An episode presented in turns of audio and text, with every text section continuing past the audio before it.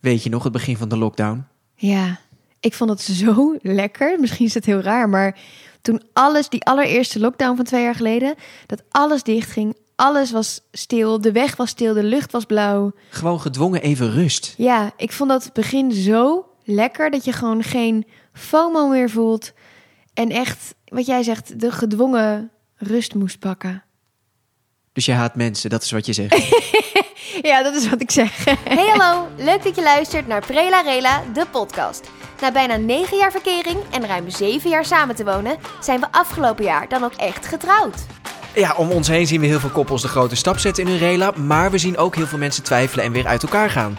We hebben onszelf schaamteloos gebombardeerd tot relatie-experts, of nou ja, Pip heeft dat gedaan. En wij willen heel graag, samen met jullie natuurlijk, uitzoeken wat nou het geheim is achter een goede rela, prela, kwarrel of scharrel. Kortom, gewoon even 20 minuten ontspannen op de fiets, in de trein, tijdens het sporten of als je studieontwijkend gedrag vertoont. Ik ben Pip. En ik ben Pim, en dit is Prela Rela, de, de podcast. podcast.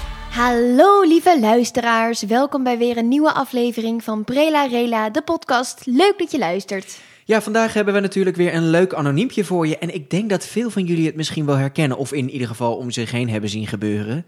De COVID-kwarrel. Tijdens de lockdowns en de avondklokken gingen relaties toch eh, soms net wat sneller dan normaal. En soms werkt dat niet, en soms wel. Ja, Wij hebben het best wel veel zien gebeuren. Ik weet nog dat wij, eh, ja, door COVID zijn we natuurlijk allemaal meer gaan wandelen. ja. Ehm, de De afwas. wandeldate was in één keer in opkomst. Ja, maar dus je zag heel veel mensen wandelen die een eerste date hadden. Ja. Maar ook heel veel koppels die een soort van het uit aan het maken waren tijdens dates. Weet Nou, je nog? ja, Tijdens ik, ik weet nog vooral, we hadden één keer een wandeling en toen zagen we volgens mij, eh, toen, waren de, was alles net weer een beetje open. Mhm. En toen hadden we volgens mij echt op één wandeling zagen we drie relaties beëindigd worden. Ja, dat, dat je echt was- dacht, oeh, Ja. that time of the year. Maar ik kan me heel goed voorstellen dat het, ehm, het... Het kan een beetje twee kanten opvallen. Of je wordt sterker samen, of je wordt, Ja, bent klaar met elkaar. nou en in dat geval waren ze toch wel klaar met Het waren trouwens geen eh, hele onaardige eh, eindes, maar we hoorden gewoon in één wandeling, hoorden we twee of drie keer of zo, Van, ja, dat dit- je echt dacht, dit, dit ja, gaat, zoiets dit gaat niet de goede kant op. werken. En inderdaad, het was niet ruzie, maar het was gewoon een gesprek dat je dacht... Het oh, was dit is- leuk, maar Ja, dit was serieuzer. Ik heb dus gelezen dat bijna 45% van de mensen die gereageerd hebben op zo'n... eh, zo'n op je pol. Nee, niet op mijn poll. Sorry, het was een artikel over ehm, of een groot deel van de relaties leidt onder coronamaatregelen.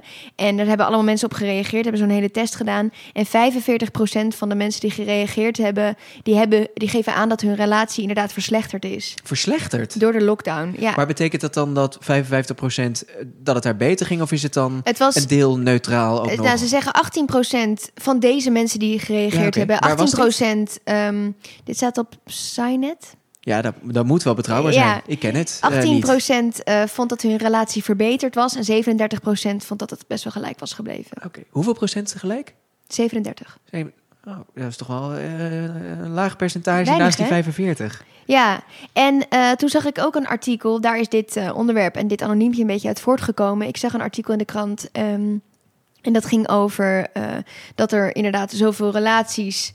Nee, dat zoveel jongeren zich eenzaam voelen. En dat ze eh, een soort van simpelweg relaties zijn aangegaan tijdens de lockdown om zich niet alleen te voelen. Maar dat ze nu gewoon weer vrij willen zijn. Ah ja. Dus dat ze echt een COVID-rela of een COVID-kwarrel hebben gehad. Het is toch grappig dat mensen dat een soort van aanvoelen van... oh, we, we, zijn nu even tot stilstand gekomen. Dan wil je eventjes settelen of zo, of iets vasts hebben. Of dan heb je daar dus behoefte aan. Ja. Misschien is het wel dat... eh, Misschien wordt het te filosofisch hoor, maar... Dat, dat de hele wereld onzeker is. Dat je in één keer zelf op zoek bent naar vastigheden.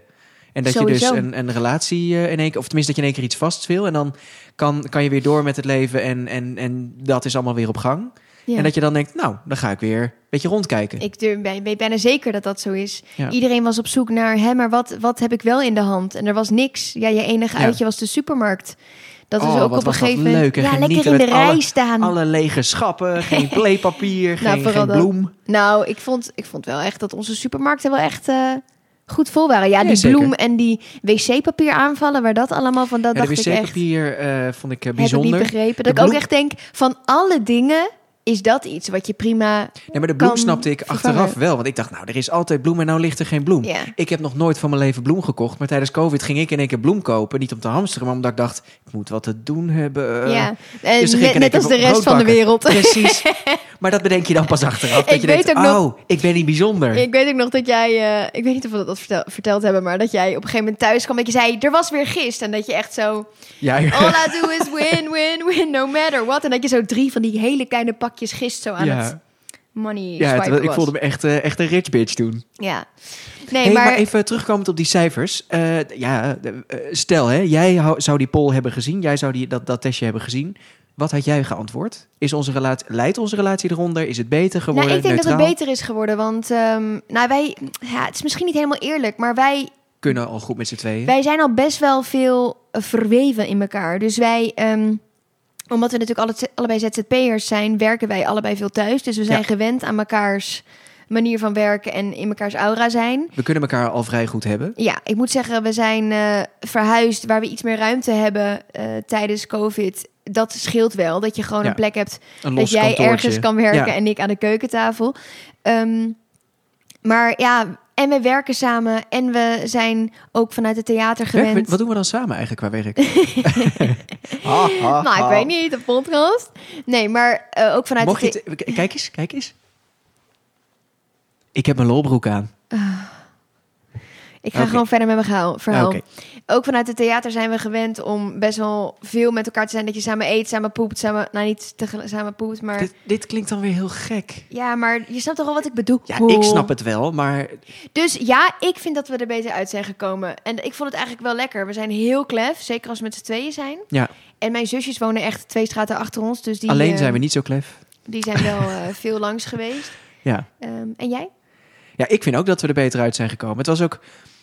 eh, normaal gesproken gaat het toch heel veel over werk. En oh, we hebben daar een afspraak, daar een afspraak. Nu klinken we echt rete druk. Maar wij, Ja. ja. we hebben gewoon best wel regelmatig afspraken natuurlijk.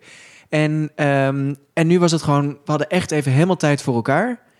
Er was toch geen reet anders te doen, want je kon niks. Je kon nergens naartoe. Nee. Dat kwam pas op een gegeven moment kwam dat weer een beetje op gang. Dat van, oh, je kan vanuit huis dingen doen. En dat, dat werd dan geaccepteerd. Ja. Ehm, maar ik vond het wel heel prettig dat je... Dat, dat het, het was gewoon echt eventjes wij tweeën. Want Ja. eh, de de- de kon en mocht verder toch niks. Eens. En ik kwam ook net uit best wel een, een pittige. eh, nou, ik zat nog in een immunologietherapie voor ehm, mijn urticaria. Dus ik was. Nou, eerst werd ik in het ziekenhuis de hele tijd geprikt. En toen tijdens de lockdowns mocht jij mij prikken de hele Ja. tijd.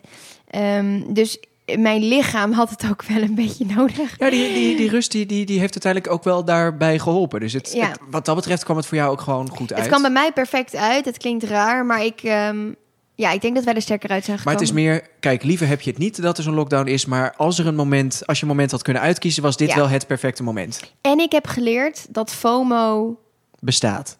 Nee, Oh, dat FOMO tussen je oren zit en dat je dat zelf creëert. ja. Want de enige FOMO die ik nu nog herken is dat ik denk: wij zitten nu binnen deze podcast op te nemen. De zon schijnt buiten. Ik moet naar buiten, want de zon schijnt. Dat is nog de enige FOMO die ik voel. Maar ik heb steeds meer dat ik denk: Maar dat is het voordeel. Het is nu voorjaar. ja, Dus de hele zomer ligt nog voor je. Dus er komt nog heel veel zon. dat zou je zeggen, hè? Ja. Maakt Ja. het zeker niet beter. Nee, maar Nee. Ik, ik weet niet of jullie dat, eh, de luisteraars, dat ook herkennen. Dat je tijdens de eerste lockdowns echt had van ja, niemand deed iets. Dus er was ook niks om FOMO voor te hebben. Ja. En dat geeft zoveel rust. Er was niks om eh oud te missen. Ja, om oud te missen. ja. Ja. maar goed, ik had dus eventjes een, eh, een polletje gedaan. Of niet een polletje, maar een vragenboxje op Instagram gedaan van wie van jullie herkent dit. En er kwamen zoveel reacties binnen van mensen. Ja, Ja. ik, ik, ik. Eh, en ik heb ehm, eh, een paar van die verhalen eh, eh, naar boven geprobeerd te krijgen. En sommige mensen die wilden dat heel graag met ons delen. Dus ehm, we hebben heel veel, heel veel anoniempjes binnengekregen van mensen die tijdens COVID een rela hebben gehad of een kwarrel of heel serieus samen zijn geweest. En ehm, dat het nadat de lockdown klaar was en alles weer open ging, dat het uitging. Ja, En daar heeft Pim er eentje van uitgekozen. Ja dit eh, verhaal komt van eh, Anoniempje. Ja, Ehm, en eh, dit, ja, deze, dit, dit geeft gewoon zo weer wat er, ja, wat, wat er gewoon heel vaak is gebeurd. Ik ga hem heel even gemiddeld. voorlezen. Ik denk dat dit hier Ja. veel mensen zich in zullen Heel herkennen. herkenbaar. Ja. Wij kwamen elkaar tegen in januari 2020, vlak voordat COVID Nederland bereikte. We hadden allebei alleen seksueel een heel goede klik. En toen kwam de eerste lockdown en zaten we allebei thuis. En dat is toch best eenzaam. Hierdoor zagen wij elkaar ook steeds meer. Uiteindelijk hebben we toch maar een naam gegeven: een relatie. Eigenlijk heb ik stiekem, en ik denk zij ook, altijd geweten dat we niet echt bij elkaar passen. Deze relatie heeft bijna twee jaar geduurd tot oktober vorig jaar. Toen beseften we dat we eigenlijk helemaal niet goed konden praten, dat we elkaar helemaal niet mee wilden nemen naar vrienden of familie en dat we eigenlijk veel liever weer andere leuke dingen wilden doen dan samen zijn. Het besef is er nu dat dit echt een COVID-relatie is geweest. We waren nooit twee jaar bij elkaar gebleven als er geen COVID was geweest. Ja, ziek hè? Ja, En dan vind ik dat twee jaar vind ik nog lang uitgehouden. Want er zijn wel eh, momenten geweest dat, dat er meer mocht. nee, en waarschijnlijk was het hartstikke gezellig en gewoon hartstikke prima. Eh, en, maar, maar ja, als je dan toch echt een langdurige relatie wil, dan Ja. is ja, gewoon prima en goede seks is, en dan is wil niet je alles. praten is dan wel een leuke bijkomstigheid als je dat met elkaar kunt. Ja. Ja, ik, eh, ja, dat merk ik ook wel. Dat het toch is van, oh joh, als je met iemand gewoon geen klik hebt en geen leuk gesprek kan hebben, dan is, eh, dan is de lol er snel vanaf. Ja, en ik denk ook, sorry ja. Nee, ik wilde zeggen, en dat ze elkaar niet echt mee wilden nemen naar vrienden of familie, zegt ook wel wat. Zat ik ook aan te denken. Want ik zit te denken, eh, ik weet nog dat wij alles, wij zijn altijd van alles heel erg gescheiden houden. Totdat het gewoon natuurlijk zo gebeurt. Ja, En kijk, we zijn nu negen jaar samen. bijna tien. En, eh, ja, einde van het jaar pas. Ja, nou, dan mag je toch bijna tien jaar zeggen. En we're back. Ga door. Ik heb gewoon een theetje staan. Dat is toch erg? Nee, dat is gewoon treurig. Hup, door. Oké, nou, sorry.